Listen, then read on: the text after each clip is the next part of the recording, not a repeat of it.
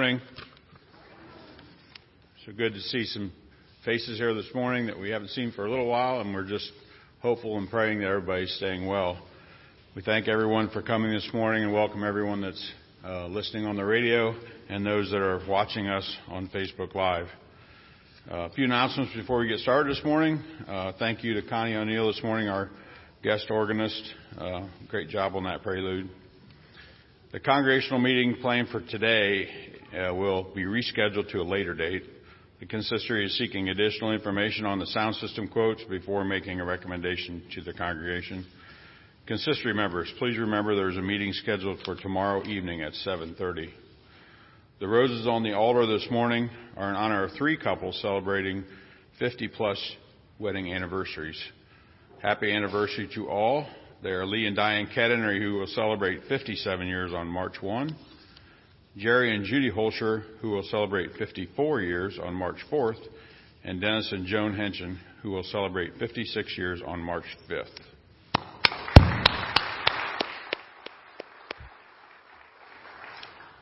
And there are three more wonderful Wednesday meals left uh, this Wednesday, the 10th and 17th of March. The ministry doors open at 4:45, and we are done by 6:15. We had a nice crowd last week. Uh, we hope to expand upon that. If you can't get uh, in and eat with us in the in the ministry center, you're more than welcome to drive up to the west door in the ministry, ministry center where we have carry-out meals also available. We sure hope to see everyone there one way or the other. The menu this week is barbecued pulled pork sandwich, salad, chips, and cookie. And now, those that are able, if you would, please stand and join me in this morning's call to worship. This morning's call to worship comes from the book of Psalm, chapter 66, verses 1 through 10 and verses 16 through 20. Shout for joy to God, all the earth. Since the glory of his name, make his praises glorious. Say to God, How awesome are your deeds! How great is your power that your enemies cringe before you. All the earth bows down to you. They sing praise to you. They sing praises of your name. Come and see what God has done, his awesome deeds for mankind. He turned the sea into dry land. They passed through the waters on foot. Come, let us rejoice him. He rules forever by his power. His eye watch the nations. Let not the rebellious rise against him. Praise our God, all peoples. Let the sound of his praise be heard. He has preserved our lives and kept our feet from slipping. For you, God tested us you refined us like silver. Come and hear, all you who fear God. Let me tell you what he has done for me. I cried out to him with my mouth. His praise was on my tongue. If I had cherished sin in my heart, the Lord would not have listened. But God has surely listened and has heard my prayer. Praise, be to God, who has rejected my prayer, withheld his love from me. Now we will continue to stand and sing our opening hymn. Number 382, Be Thou My Vision.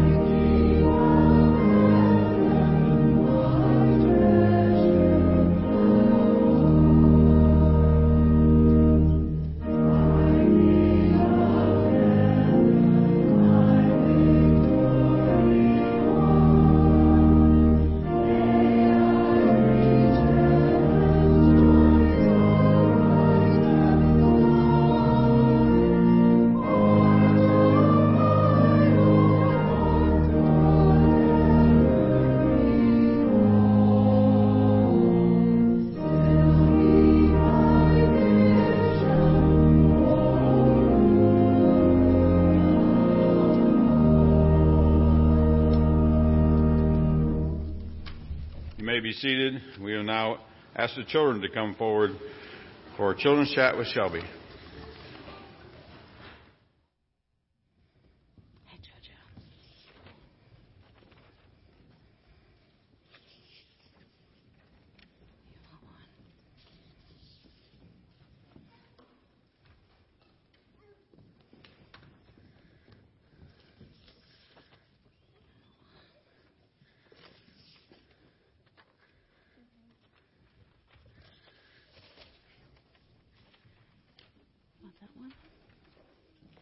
Good morning. How are you guys?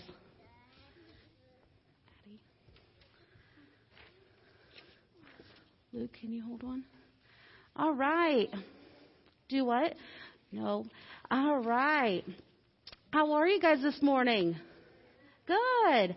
Can I have everybody who got a piece of paper go up there by Pastor Joel, just in that open area, and just stand in some sort of a line? Stand in a straight line, okay? Only the people that got a piece of paper. If you didn't get one, if you guys can stay down here, you guys can help me watch, okay? Honey, do you want to go ahead and have a seat here? All right.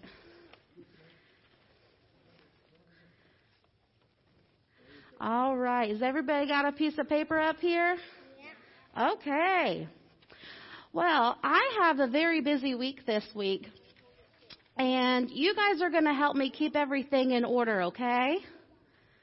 All right. So, Addie is going to be my front of the line here, okay? Do you guys ever line up at school? Yeah? Do you guys line up to school to maybe go to like recess? What else things do you guys line up for? Maybe go to lunch? Do you want to go sit down right there? Do you want to go sit down? What else do you, bathroom. Okay, so you guys know what making a line is. Do you guys always have leaders in your lines? Who chooses your leaders in the lines? You have ABC order, so it's kind of predetermined. Does anybody say like, all right, well, so and so's birthday's today, they're gonna be the leader, so line up behind the birthday boy or the birthday girl? No. Well, that's how we did it when I was in school. If anybody got their birthday, you guys were at the front of the line. You got the special spot. Well, Miss Addie right here is going to have our special spot, but I think everything is out of order. And, well, we have a schedule to follow. So I have to first go to school. So who has my school? Who has my yellow piece of paper? Miles, can you come up here? Come stand at the front of the line. All right, and then scoot down, guys. All right. you guys are sharing. Awesome. All right. Well, after school, I have to go home and I have to do homework. So who's got my homework? All right, you guys got to come to the front of the line, and then the rest of you guys shift down. All right, can you guys go on a shift on down? Because we got people new things that we're doing all week long.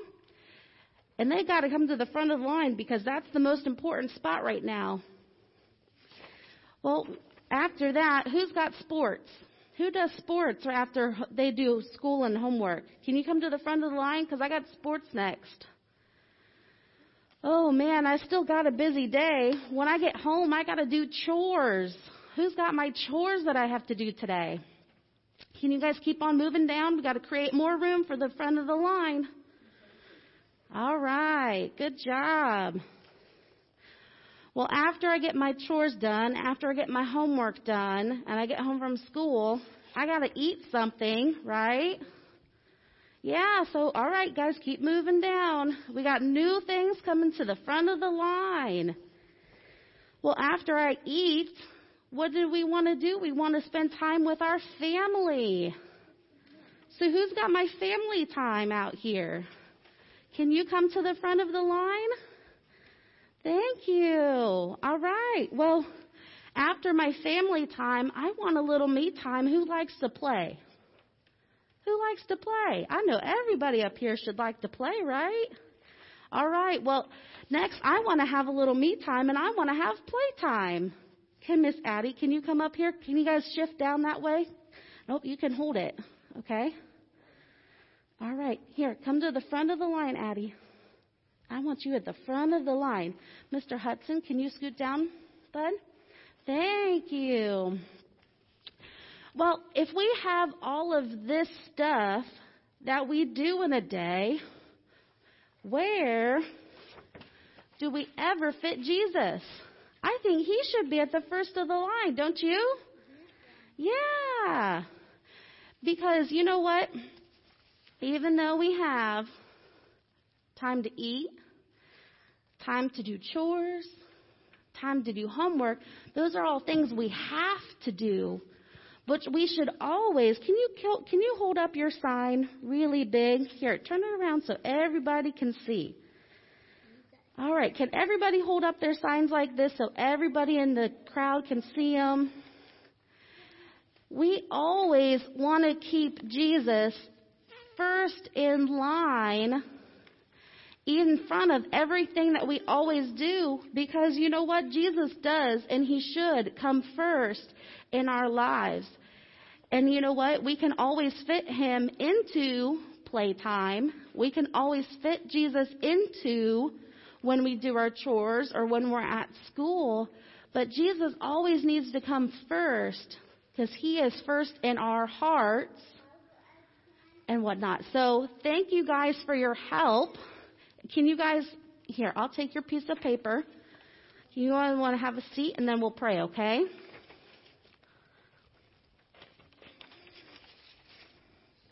All right, thank you. Thank you, Miles. All right, you guys want to have a seat? Let's go ahead and pray.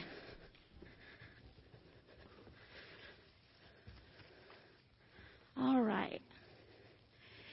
Dear Jesus, I want to thank you today for always being a reminder that we need to keep you first in our lives.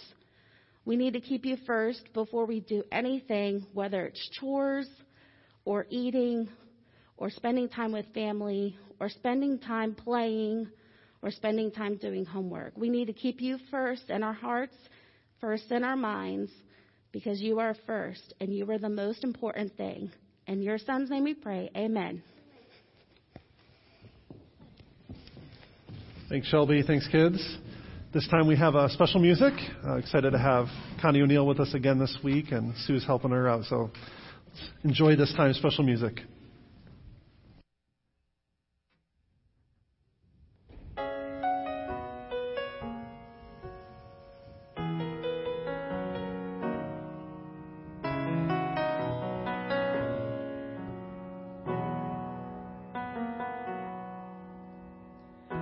We pray for blessings.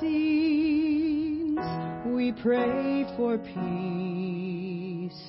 Comfort for family. Protection while we sleep. We pray for healing. For prosperity.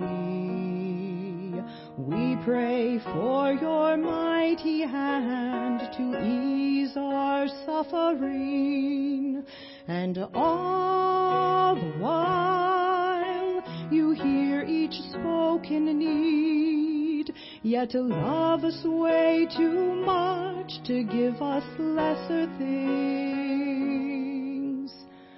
Cause what if your blessings come through raindrops? What if your healing comes through tears? What if a thousand sleepless nights are what it takes to know you're near? And what if trials of this life are your mercies in disguise?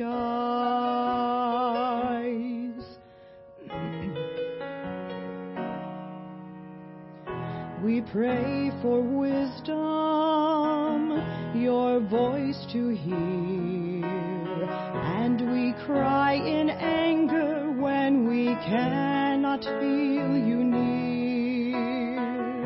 We doubt your goodness, we doubt your love, as if every promise from your word is not enough. And all the while each desperate plea, and long that we have faith to believe.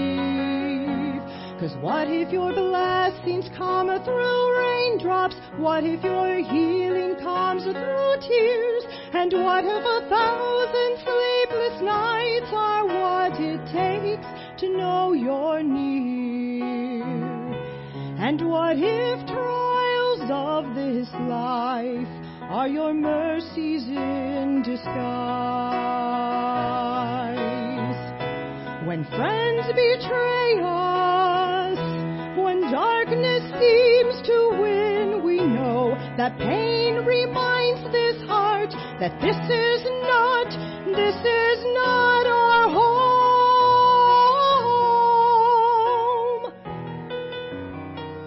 It's not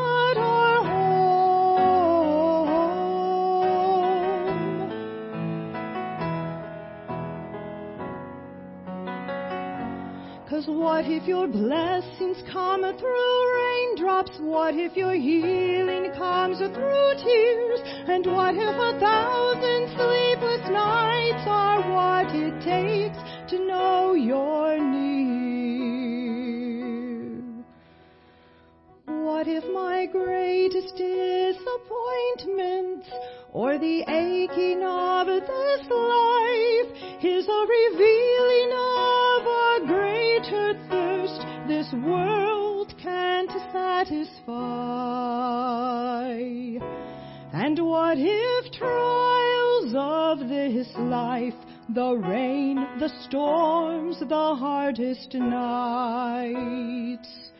are your mercies in disguise?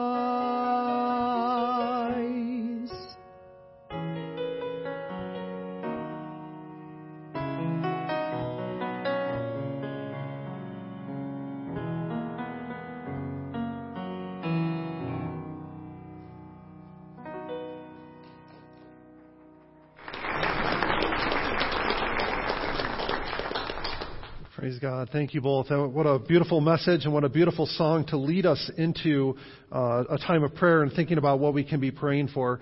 And as I was listening to that song, I couldn't help but think of the a verse from chap- Genesis chapter 50, uh, verse 20. It's the end of the story of Joseph. And if you're familiar with that story, uh, Joseph went through some pretty terrible things, didn't he? He was sold into slavery and abandoned by his own family, uh, found himself wrongfully accused and spending time in prison. And all of that, all of those circumstances, God used to put him in a position where he was able to be second in charge to Pharaoh and all of Egypt. And it was because of that position that he was not only able to save the, the Egyptians from famine, but also able to save his own family, the very family that sold him into slavery.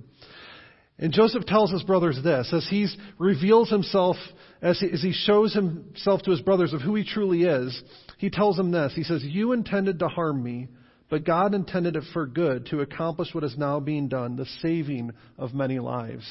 Right, that's what God is able to do. He's able to take our hardships. He's able to take our pain. Even the things that, that we go through in life and don't expect to see any good out of it. God is able to bring good out of those situations too. Um, and that song was a beautiful reminder of that. So thank you both for sharing that this morning. And, and it helps put things into perspective as we talk about how to pray for each other, right? Um, we pray often for relief or deliverance from different things. We pray for God's provision, and those are good things to pray for. But we should also be praying and asking God, how how can God bring good out of the situation? Where is the blessing in the middle of this storm, right? Where is the, where is the, the hope that we see? Where's God at work in the middle of these circumstances? And ask God to reveal those things to us so that we can rely on Him more and more.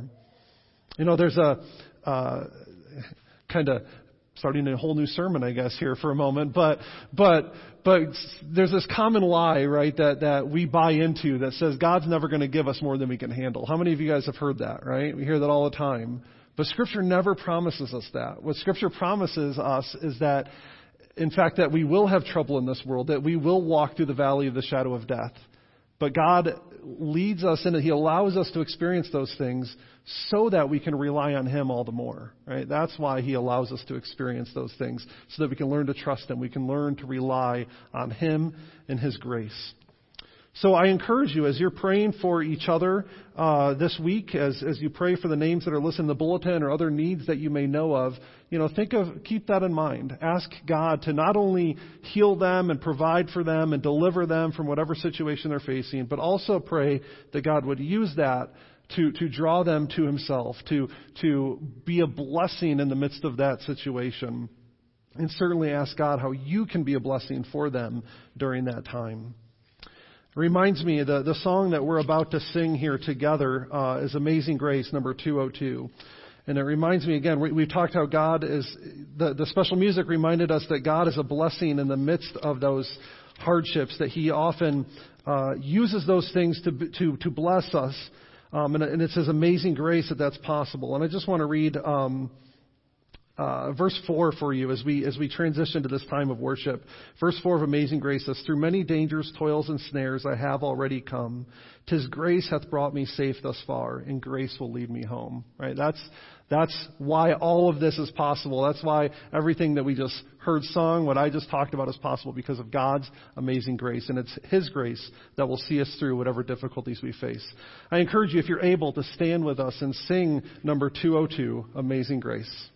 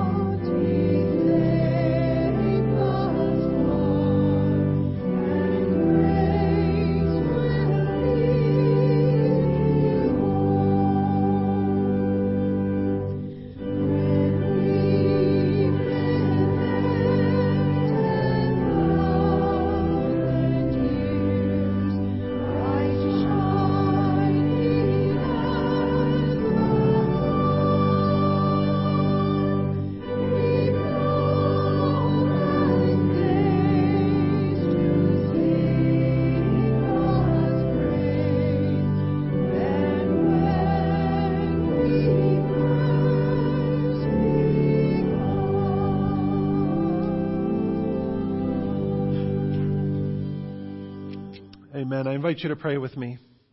Father God, we thank you so much for this time that we've had to worship you this morning. Lord, you are certainly worthy of all of our praise and all of the honor and glory that we can give you. Lord, it is because of your amazing grace that we can stand here today and, and be a part of your family, be, be members of your kingdom because of your amazing grace.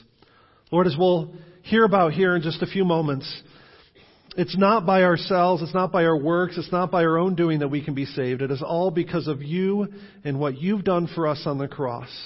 And so, Lord, we thank you and praise you first and foremost for that this morning. Lord, we lift up those that are in need today. We pray for those represented in our bulletin and our prayers and concerns list. We also pray for our, our community, our state, our nation, our world. Lord, there's so much that we can be praying for. We could spend all morning, all day lifting up the things, Lord, that are, that are wrong, the things that we want you to work in. Uh, but Lord, you know what is needed. You know exactly what is going on. And so, Lord, we entrust those situations to your care. And we ask that you would work according to your will, which is what is certainly best for us. Lord, we often have ideas of how we think things should go or how we think you should act. But Lord, help us to get over our own, you know, pride, our own self-centeredness, and help us to entrust ourselves and our families completely to you this day. Lord, we ask for your provision, not just for us as individuals and our families, but also for us as a church, that you would guide and direct our steps, and that we would certainly make you first in everything that we do. We pray all these things in the name of Jesus as he taught his disciples to pray, saying, our Father, who art in heaven, hallowed be thy name. Thy kingdom come, thy will be done, on earth as it is in heaven. Give us this day our daily bread, and forgive us our debts, as we forgive our debtors. And lead us not into temptation, but deliver us from evil. For thine is the kingdom, and the power, and the glory forever. Amen. Amen. You may be seated.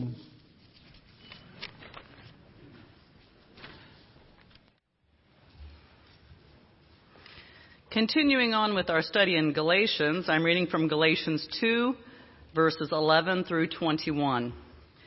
When Cephas came to Antioch, I opposed him to his face because he stood condemned. For before certain men came from James, he used to eat with the Gentiles. But when they arrived, he began to draw back and separate himself from the Gentiles because he was afraid of those who belonged to the circumcision group. The other Jews joined him in his hypocrisy, so that by their hypocrisy, even Barnabas was led astray. When I saw that they were not acting in line with the truth of the gospel, I said to Cephas in front of them all, You are a Jew, yet you live like a Gentile and not like a Jew. How is it then that you force Gentiles to follow Jewish customs.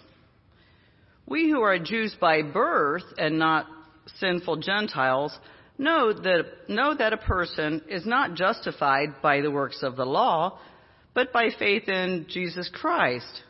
So we too have put our faith in Christ Jesus that we may be justified by faith in Christ and not by the works of the law, because by the works of the law no one will be justified. But if in seeking to be justified with Christ, we Jews find ourselves also among the sinners, doesn't that mean that Christ promotes sin? Absolutely not. If I rebuild what I destroyed, then I really would be a lawbreaker. For through the law, I died to the law so that I might live for God. I have been crucified with Christ, and I no longer live, but Christ lives in me. The life I now live in the body, I live by faith in the Son of God, who loved me and gave himself for me. I do not set aside the grace of God, for if righteousness could be gained through the law, Christ died for nothing. Thank you very much. Let's pray together again. Father God, as we open your word together now and continue to study, uh, continue the study of our book of the book of Galatians, I ask for your guidance um, from your Spirit this morning. May you give me words to speak, and may you open up all of our hearts and minds to what you have to say to us today. Uh, we pray these things in Christ's name. Amen. So there was a story that was once told about a zoo that was noted for their great collection of these different animals. One day, the zookeeper discovered that the gorilla had died and passed away. Not wanting to disappoint the paying customers who were to arrive that day, he hired one of the one of the workers in the zoo to dress up like a gorilla and go and go spend time in the exhibit and try to pass it off for the real thing. And so this individual, right, he, he did what his boss told him to do. He put on the gorilla suit and he starts trying to act like a gorilla. Now he's not very good at it, to be honest. And as he's trying to act like a gorilla and trying to trying to pass it off for the real thing, he finds himself kind of stumbling off the side of the exhibit. He kind of tumbles over the wall and falls into the exhibit next door. Now this person knew that there was a lion housed next door, and he was terrified. So in full gorilla costume, he begins screaming out and crying out, "Help me! Save me! Get me out of here!" You hear the, and suddenly, fearing for his life, he hears the lion speak to him and says, Come on, man, shut up. We're to get, you're going to get us both fired. One of the issues that Paul brings up here in his in his letter to the Galatians, we see it coming to the surface here in this passage, is the problem of hypocrisy. Now, this is something that we've talked about many times before. Just a few weeks ago, even, hypocrisy came up as an issue. And the reason why it becomes, is such a common issue is because it's something we still struggle with today. Right? Hypocrisy on, on its very kind of basic surface level meaning is simply to play a part, to pretend to be something that you're not. Right? The word actually came from uh, actors in Greek plays who would, the same person would play multiple different parts in a play, and so they would wear masks to cover their face. So when they would walk on stage with one mask, they, the audience knew that they were pretending, or they were they were acting as that particular character. They'd exit stage right and come back on with another mask, and the audience knew based on the mask they were wearing which part they were playing.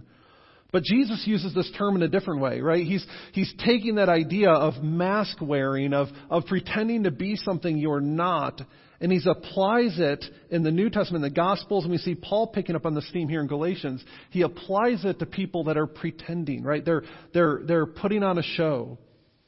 Jesus called the, called the religious leaders hypocrites.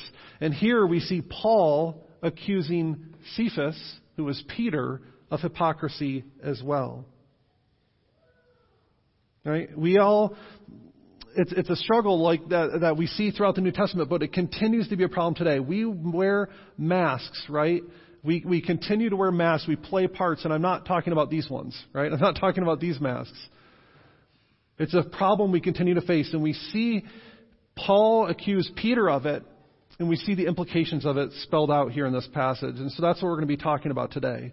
But to set the stage, we need to kind of back up a little bit here too. So we need to, we need to back up a little bit earlier into Galatians chapter 2 so that we kind of understand what's going on here. So Paul is writing Galatians and, and he's kind of, he's kind of defending himself. We looked at that last week a little bit, and then Paul spends the second half of chapter 1 and the first half of chapter 2 kind of defending his, his ministry. Right? Paul is, is this minister, he's a missionary to the Gentiles. Right? For those of you who are maybe unfamiliar with, with biblical terms like that, Gentiles were pretty much anybody who was not Jewish. Uh, Jewish people saw the world as in two different groups. There were Jews and Gentiles. So there was people who were ethnically and religiously Jewish, and then there was everybody else.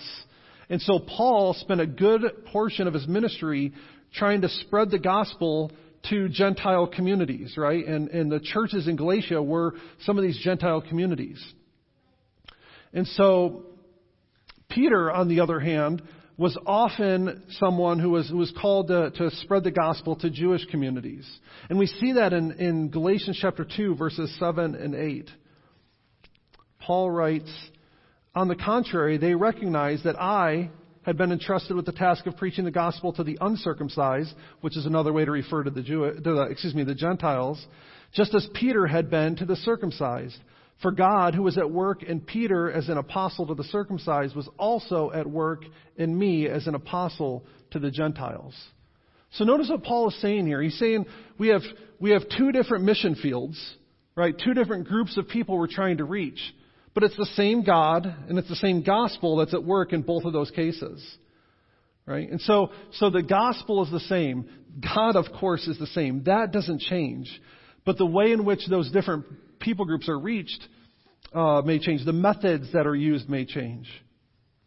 But Paul here is not talking about that, right? He's not accusing Peter or himself of hypocrisy by trying to reach these different people groups with the same gospel message.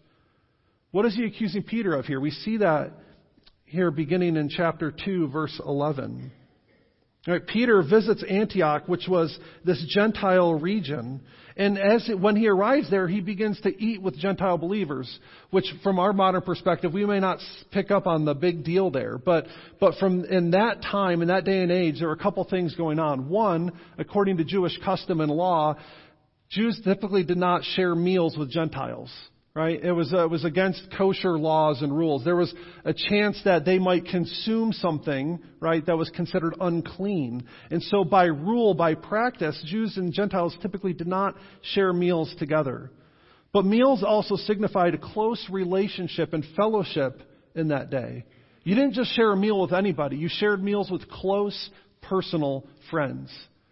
Right? Why else do you think Jesus got in so much trouble from the Pharisees and other religious leaders when he shared meals with, quote, tax collectors and sinners? Right? Jesus would spend time with them. He'd share meals with them. He even went into their homes, and the religious leaders accused him, and, and, and he was guilty by association. Right?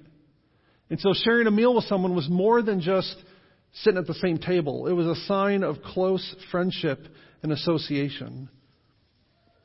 And so Peter does that, right? He shows up on the scene, and, and when he first arrives there, he's fellowshipping with the Gentile believers in the church.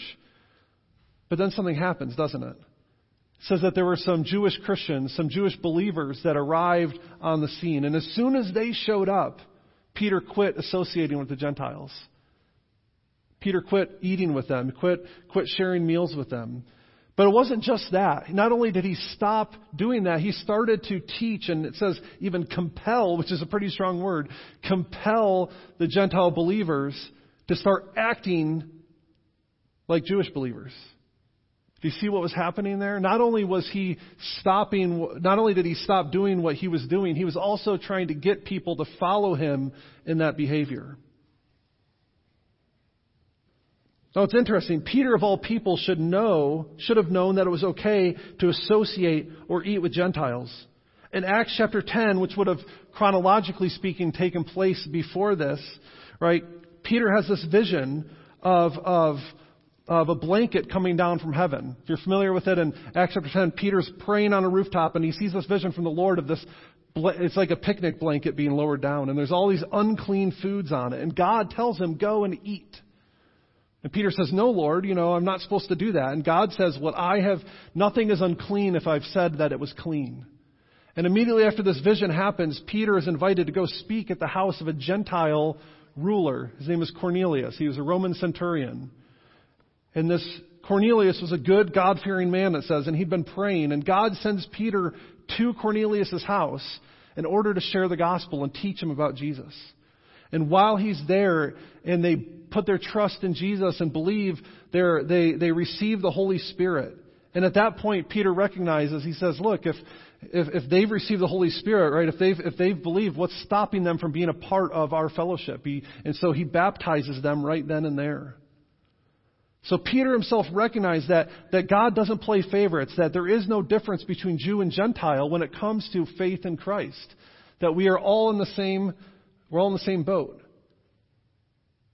But suddenly he's having a change of heart, right? Suddenly there's these other, other Jewish Christians that show up, and Peter starts pulling back on what he believes to be true. As soon as they show up, Peter changes his tune and stops eating with the Gentiles. And that is hypocrisy, right? He knows something is true. He knows God himself had shown it to him.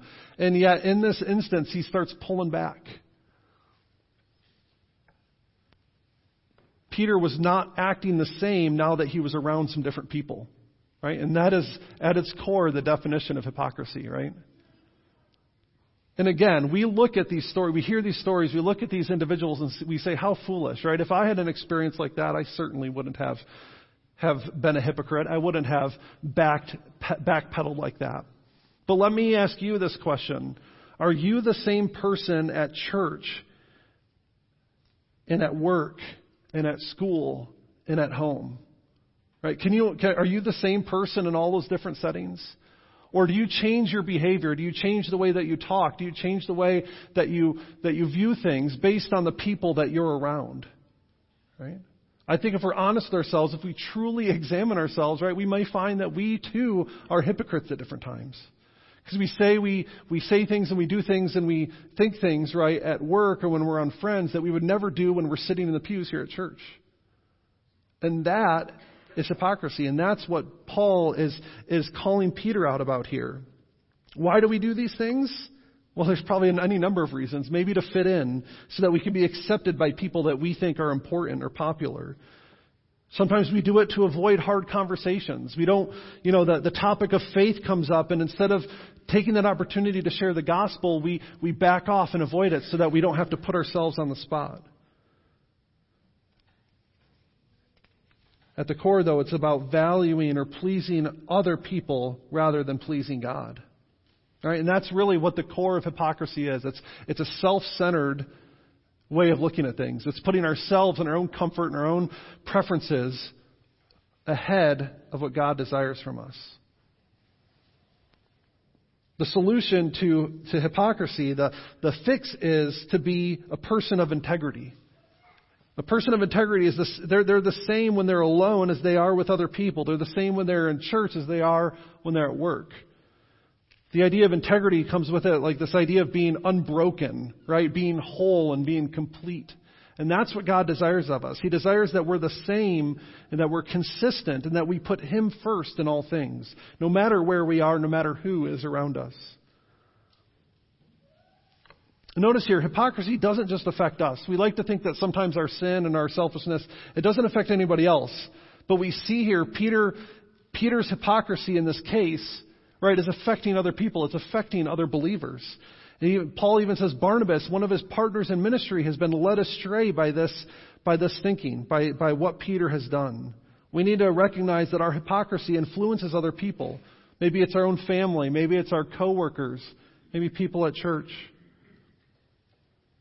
Peter not only stops eating with the Gentiles, but he also compels, like I said, a very strong word, compels them to start living like Jews.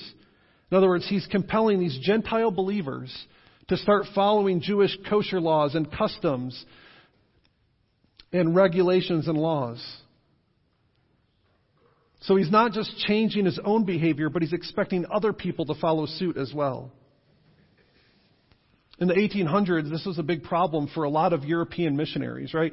Europe, Europe at that time was kind of the sending area for, for missionaries all around the globe. But what, one of the problems that they faced when they were going to places like Africa or Asia was that they were not just bringing the gospel with them, they were bringing their own cultural preferences and their own way of doing things with them as well. So it wasn't when they were when they were trying to share the gospel with these people, it became less about the gospel and more about becoming like European Christians. And it's no surprise that there was very, you know, there was some good that happened, of course, but it didn't have the impact that it probably could have if they were able to separate the, the gospel from their own cultural preferences and identity. But that's what Peter's expecting them to do. He's expecting these Gentiles to become Jews as well as Christians, right? And following their customs and their laws.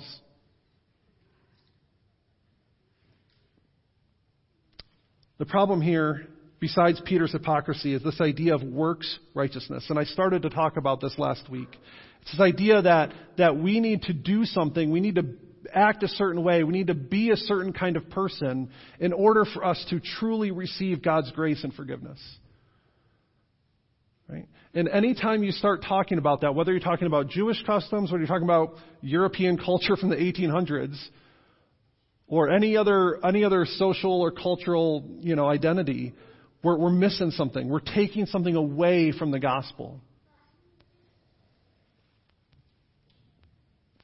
We become modern day Pharisees. Jesus accused the Pharisees of, in Matthew 23, 4 of tying up heavy, cumbersome loads and putting them on other people's shoulders, but they themselves were not lifting, willing to lift a finger to move them. He's talking about these rules and these regulations that were being placed on people. Again, let me ask you this. What burdens do we place on people that prevent them from coming to Christ? Right, what hurdles do we expect people to jump through in order to be a part of this church or to be a part of God's kingdom? Or let me put it this way. If I were to ask you this question, I want you to think about the first thing that comes to mind. I'm not expecting anyone to be brave enough to actually say it out loud, but think of it, right? What do you think is the bare minimum that someone needs to do in order to be saved? What do you think is the, the absolute bottom level requirement to be a follower of Christ? Let me challenge you in this. If you, if you, if something came to mind beyond believing and trusting in Jesus Christ as Savior and Lord, you've added something to the gospel. Right? Because that's what Jesus says. That's what Paul says. That's what the gospel says, is that there is nothing we can do or need to do in order to be saved besides trusting in Jesus Christ as our Lord and Savior. Believing in Him, repenting from all those other things we make Lord and Savior, and trusting in Jesus. That's the gospel. And so we need to, we need to remember passages like Ephesians chapter 2 verses 8 through 10 that says, For it is by grace you've been saved through faith. And this is not from yourselves, it is the gift of God. It's not by works, so that no one can boast, for we are God's handiwork, created in Christ Jesus to do good works, which God prepared in advance for us to do. Remember last week I said good works are important, right? But, but we need to remember the order that they should come in. It's salvation first. It's faith in Jesus first and then the good works, not the other way around. But what Peter was trying to get these Gentile Christians to do was put the good works, put the laws, put the regulations first in order to experience the grace of Jesus Christ. And Paul says that is backwards. That is the wrong way of looking at things. We're saved in order to do good works. We don't do good works in order to be saved. And that's what the works righteousness gospel teaches us. It teaches us that we need to do something. We need to fix ourselves. We need to put ourselves, we need to put ourselves in order in order for God to love or accept us. But the gospel says that God loves us and accepts us just the way we are, and that when we put our faith and trust in Him, that's when He starts to change us from the inside out, right? The order is important. When we focus on a works righteousness gospel, it says that Jesus' death wasn't enough. It says that he couldn't save you through his shed blood and his death on the cross. That we somehow need to finish the job that he started. That salvation, right, our own salvation is ultimately dependent upon us, not Jesus. And that it's us, it's up to us to get the job done and to maintain it. But again, that's the wrong way of looking at things. Paul here says that we are justified not by our works in verse 16, but by faith. Right? Justified means being made right before God. It's, it's the idea of like a legal standing. You're declared guilty or you're declared innocent, right? It's a black or white. It's a binary kind of decision, right? There's not shades of gray in the middle. You're either guilty or you're innocent. And so Paul says you are justified. You are declared innocent before God on the basis of faith. It doesn't matter if you're Jew or Gentile, we're all saved the same way. Faith in Jesus Christ. That's what matters. In Romans chapter 3, verses 23 through 24, Paul says, There is no difference between Jew and Gentile, for all have sinned and fall short of the glory of God, and all are justified freely by his grace through the redemption that came by Christ Jesus. See, the key there is justified freely by his grace. Right? We're all sinners. We're all in the same boat. No matter who you are, where you were born, what kind of life you've lived, we are we have all sinned and fallen short of the glory of God. Right? That's the gospel. So in that way, Jews and Gentiles are like whether you have the law or whether you don't. Right? It doesn't matter. We are all in the same boat. There's a level playing field. And in the same way, all are justified freely by grace through the redemption that came by Christ Jesus. Not by our good works, but by grace. And so let me, let me make this abundantly clear for you today. Your salvation is not dependent upon you, the kind of family you grew up in, or the kind of life you lead. It's completely dependent on God's grace. Period. End of story. Right? God saves us through Christ. And there's nothing we can do to add or take away from that. All we can simply do is receive that grace, receive that good gift by faith. I want to draw your attention to verse 21, the last verse here in this passage. Paul here says, I do not set aside the grace of God, for if righteousness could be gained through the law, Christ died for nothing. Right? Jesus didn't die to make us better people. Right? He died because we couldn't be good enough. If salvation, if it was possible to be saved through the law, if it was possible for our good works to earn us a place in God's kingdom, then Jesus died for nothing. Right? Jesus died precisely because we can't save ourselves. And that's really what the law is supposed to do. The law, God gives us the law so that we can understand that. The law is given to us so that we can recognize that we are sinners in need of a Savior. That none of us, no matter how good we try to be, can possibly live up to that standard. And so therefore we need to depend on God's grace all the more. If you have your Bibles open, I encourage you to look at Galatians chapter 3. Again, this isn't printed in your bulletin, but Galatians 3, verses 13 and 14. Paul explains how this is possible. It says, Christ redeemed us from the curse of the law by becoming a curse for us. For it is written, Cursed is everyone who's hung on a pole. He redeemed us in order that the blessing given to Abraham might come to the Gentiles through Christ Jesus, so that by faith we might receive the promise of the Spirit. See that there? It's, it's, it's Christ became the, the curse for us, right? He died in our place. He took the punishment that we deserve. Now, Paul brings up a point here. He, he asks, does this, does this kind of grace, does the gospel of grace promote sin? Does it excuse sinful behavior? And his response is absolutely not. Right? It takes sin incredibly seriously because even the slightest infraction of the law is, is considered guilty enough in, that, that it need to be, it was considered that they broke the law entirely. Christ died for the greatest sin as well as for the smallest sin, right? It's those who promote a works based righteousness that don't take sin seriously. If you think that you can be good enough in your own power to satisfy the demands of a perfectly holy, just, and righteous God, then you have no clue just how serious sin is. Right? If you think that you can somehow earn your way into God's family by your good works, you don't truly understand how serious sin is. Sin demands punishment. It requires payment in full. And let me tell you, there's no way that you or me or any one of us can pay that ourselves. Our good works are like trying to empty an ocean with a thimble. Right? It's just never going to happen. No matter how much we scoop it out, it's not going to make a difference. Paul says our good works are worthless, they're garbage, but the price was paid, not by me and not by you, and certainly not by our good works. They were paid by Jesus, his perfectly obedient life, his sacrificial death, and his glorious resurrection.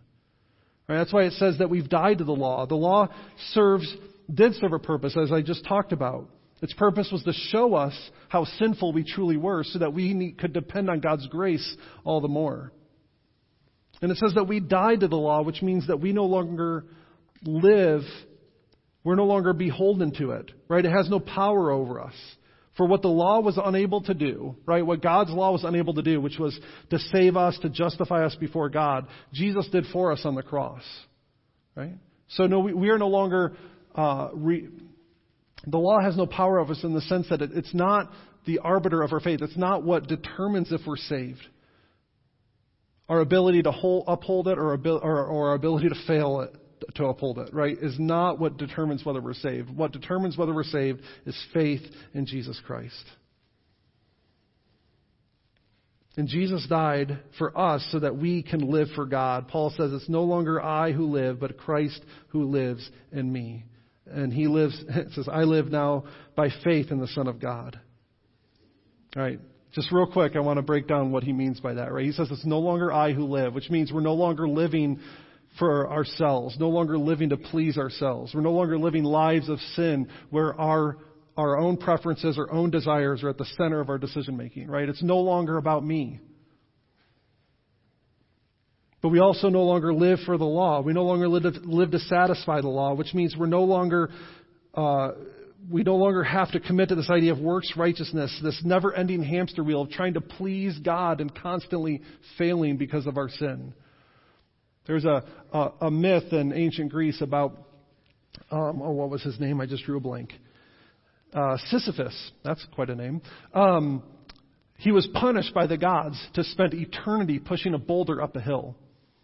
And every time he managed to get the boulder to the top, he would turn around and there it was at the bottom of the hill again. He was doomed for eternity, according to this myth, to push this boulder uphill over and over and over again. I think that's a great picture of what works righteousness is about.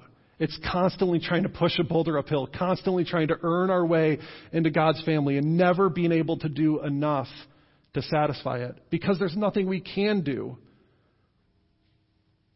So we don't live for ourselves and we don't live to satisfy the law. What does that leave us? We live for Christ.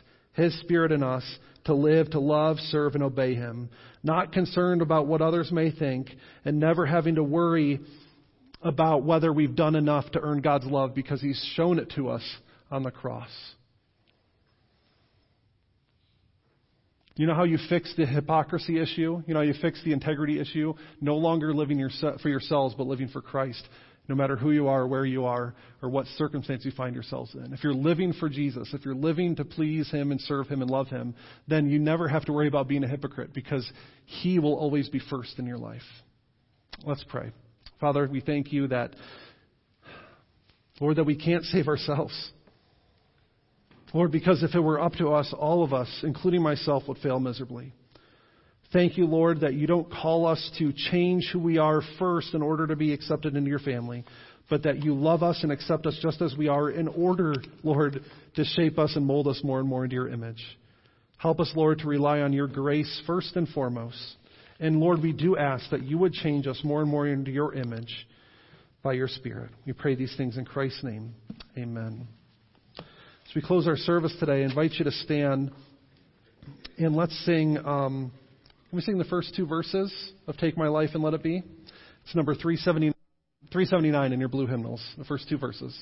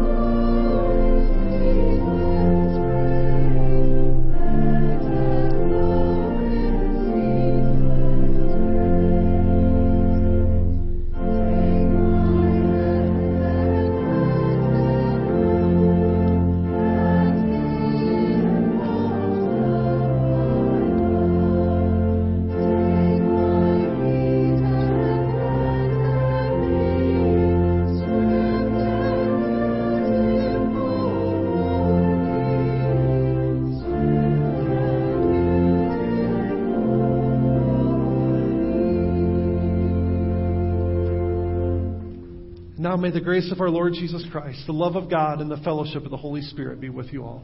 Amen. You may go in peace.